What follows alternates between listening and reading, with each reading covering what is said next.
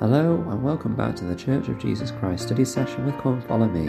I'm your host, Matthew Roberts, and this is season 4, episode 72 of this daily study podcast.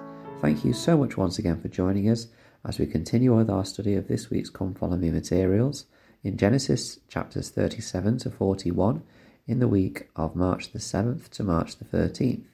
And today we are going to conclude Genesis 37 and um, complete Genesis 38.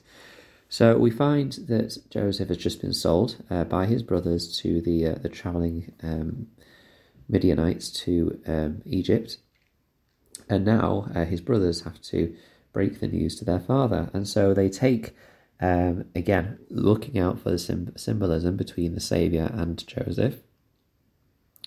Um, we see that they take Joseph's coat and kill a kid of goats, a young goat, and dip the coat in the blood. Now, we didn't actually mention the symbolism between Joseph's coat being stripped away from him.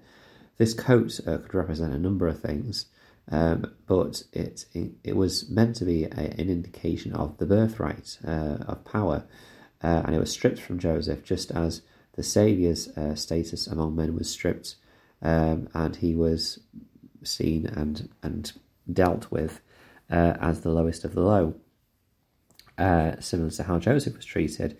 And this coat they tore and they dipped in blood, again, referring to um, making many references to the atonement of the Saviour um, there and his blood. And they brought the coat and brought it to their father. And Jacob recognizes it and is obviously uh, in distress and very upset. Uh, and he rents his clothes, as was the custom in those days for someone who was mourning the loss of someone, uh, and puts sackcloth upon himself and mourns for many days. And he isn't uh, comforted. He refuses to be comforted and says, For I will go down in the grave unto my son mourning. Thus his father wept for him. We remember uh, that phrase, uh, refusing to be comforted, with um, Enoch and the vision that he has uh, with the with Heavenly Father, and how he has shown the uh, children of men and, and their wickedness. We'll go into chapter 38 now, and this is um, a bit of a random account to have, I suppose. However, um, this account uh, is pointed out because, and I imagine it's done so, um, so that we are uh, to compare it between Judah and Joseph and see how the two react in these situations. Now, a few things take place in the kind of uh, the lead up to this uh, event. So, Judah marries a, a Canaanite. Um, so that first, first of all, as we know from the uh, stories of Abraham and Isaac um, and uh, Jacob, that that was something which was probably not what was desired by Israel at this time. Uh, but Judah does marry this Canaanite, and they have three uh, three children. Uh, they are called Ur, Onan, and Shelah. And basically, what happens is that Ur has a um, son, um, or well, they have a wife, and they are wicked, and the Lord slays Ur, which uh, is obviously interesting. Um, we don't know the full details or, or, context to that. And again, as I mentioned before, um, it does sound pretty harsh by the Lord in this uh, case, but we don't know what that exactly looks like. We don't know if they say that the Lord kills him, but actually it was a circumstance which was um, quite um, not random, I suppose, but. Uh, they they would see it as the hand of God in it, perhaps. But anyway, um, what this means uh, is that um, this wife, Tamar, who is the wife of Ur, um, doesn't have any children.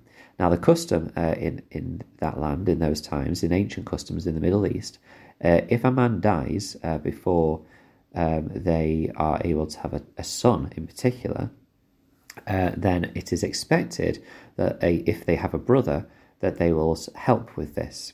By this, I mean, obviously, that if a man does not have a son and he dies, in this case, Ur did not have a son and he dies, um, that it would seem a great calamity, uh, a great problem, uh, if um, he doesn't have a son to continue that lineage. And so, uh, in this case, Judah was following the local customs. When he, in verse 8 it says, And Judah said to Onan, Go in unto thy brother, uh, thy brother's wife, and marry her, and raise up a seed to thy brother. Um, so, this is what was expected uh, in those days, that seed could continue. However, Onan uh, does not want to do this. He doesn't want to have a, a child um, that wouldn't be his so he doesn't do it. and in verse 10, the thing which he did displease the Lord, wherefore he slew him also.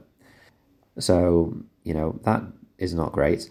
And so Judah says to Tamar uh, to wait a few years at his at her father's house until Shelah, um, his third son, will be fully will be fully grown, and um, hopefully he won't die as well.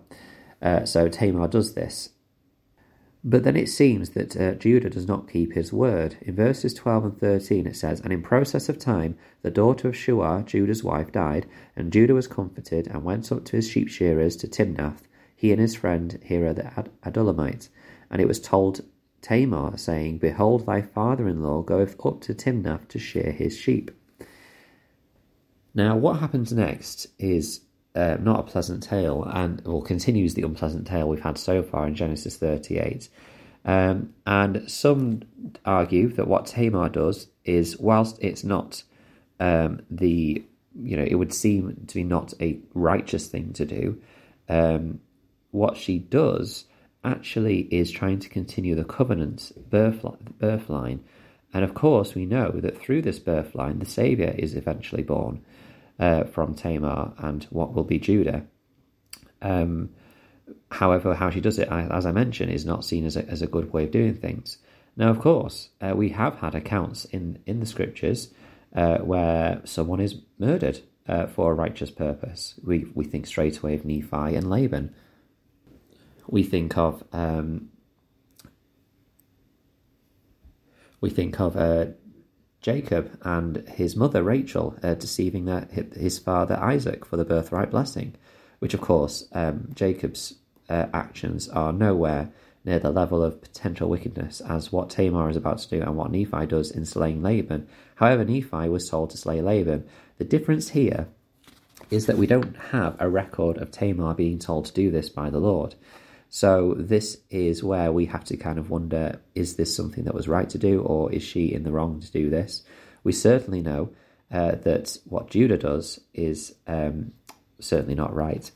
She basically dresses herself as a prostitute or a harlot and sits by the road in a veil um, in an open place, um, which is on the way to Timnath, um, and and puts herself in the way of Judah.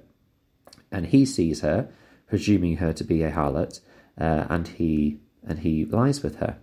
Now, a few things here to notice. Um, she sat in an open place. She isn't doing this by secret or in a secretive manner. She is being very open with this. And then Judah does the the action, uh, and they they have a they have a, a child. Um, through process of giving her um, bracelets and things, and then her returning uh, with those bracelets, Judah realizes what has happened.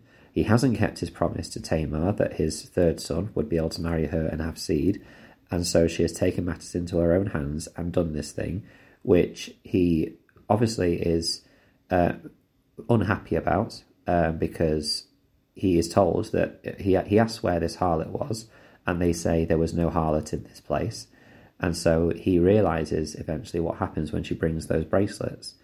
Um, but in verse 26, and this is particularly interesting, he says, And Judah acknowledged them and said, She hath been more righteous than I, because that I gave her not to Shelah my son, and he knew her again no more.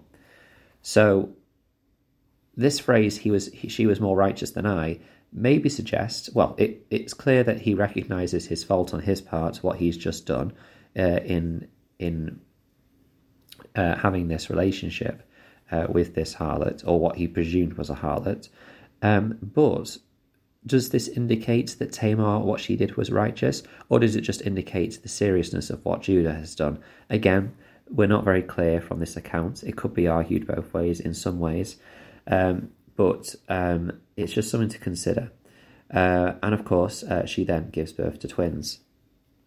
But what we do know, um, despite what we don't know about Tamar, is we do know that Judah is in a situation where he has shown that he has uh, committed a number of grievous sins now. The first of which would be to sell his own brother uh, to slaves to Egypt. But of course, um, the the the sins of chastity which he which he which he um, broke here, and so this puts us in a situation where we are don't we don't have a great view on Judah, but let's remember that as we move into Genesis Genesis 39, 40 and 41, and we are going to see a great change with him um, from the man that he is now to what happens later. So remember that as we move forward. Thank you so much for listening today. I hope you enjoyed the study. Uh, not a very pleasant chapter, but one which I think does teach a couple of interesting things. And so please do share your thoughts uh, on what you think uh, in the Facebook group. Thank you for listening, and until we meet again.